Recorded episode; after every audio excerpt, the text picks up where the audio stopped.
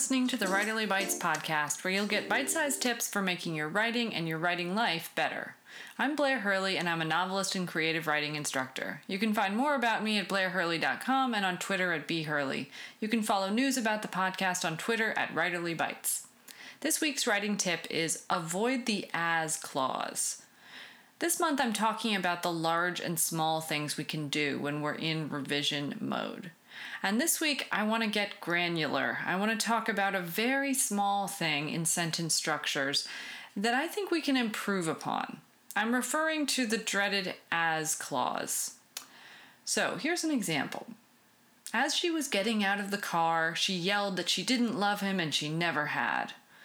In a sentence like that, we've got an as clause and an independent clause that really contains the important information in the sentence. The as clause is wildly popular with writers and it conveys simultaneity.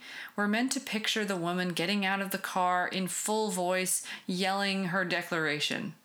The as clause has to show us two things that are happening at the same time. But the problem is, writers insist on using it when the two events aren't really simultaneous, or when it's distracting and downright nonsensical to imagine them as simultaneous.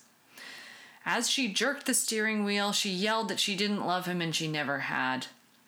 In that example, the jerking of the steering wheel is one sharp action. It probably takes a second or less.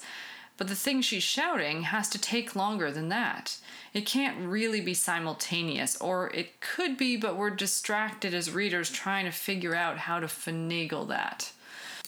All this is to say that as clauses are tricky, and don't always depict the passage of time the way we hope they would. Instead of an as clause, consider having one action follow another.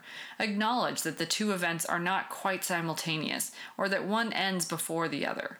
Keep it simple and direct, especially in moments of heightened emotion and quick action. Another thing that is wrong with this, or that is a problem with the as clause, is that it slows things down. Any kind of introductory clause that's set off by commas tends to make the sentence feel like it's unfurling slowly and thoughtfully, as if someone's delivering an essay to us.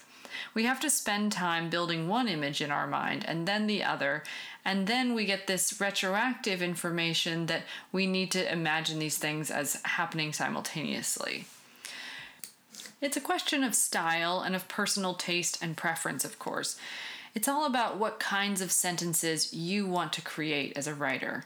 But it's worth becoming more mindful about what those sentences are and what they do, and what kinds of sentences you tend to rely upon, and whether they're really achieving the effect you want.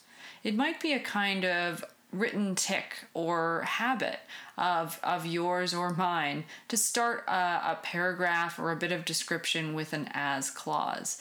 But if we try to break out of that deliberately and try to start our action or description with something else, we might be really satisfied uh, with, with how we can change and, and just shake up our normal sentence habits. So this week, think about letting the as clause go and consider all the other tricky, wonderful ways you can write about the passage of time. This week's reading recommendation is The Searcher by Tana French. This is the second Tana French book I've read, and I, I definitely loved this one. Um, I found it totally gripping and really satisfying and pleasurable to read as well. I don't usually read that many noirish or crime dramas, but this was wonderful as an audiobook with uh, a gritty narrator with a gravelly voice telling us about his experience um, as, a, as an American moving to a small rural village in Ireland and discovering that the, the locals are keeping more secrets than they would like to admit. There's a lot of darkness in it. There are devastating descriptions of the surrounding natural world and some really sharp characters too that I really enjoyed. There are American elements to it, but also very Irish moments and and most of it is is a cast of Irish characters. So you get a little bit of everything with this book and it's just kind of a thrill to read a fast-paced, deeply engaging, hard-boiled thriller. Thanks for listening. The Writerly Bites podcast will be back with micro tips to make your writing better. It's produced by me, Blair Hurley. Please rate and review us on Apple Podcasts and visit the website at writerlybites.com. Email me at writerlybites.podcast at gmail.com with your favorite tips or questions about the writing life, which I'd love to tackle in future episodes.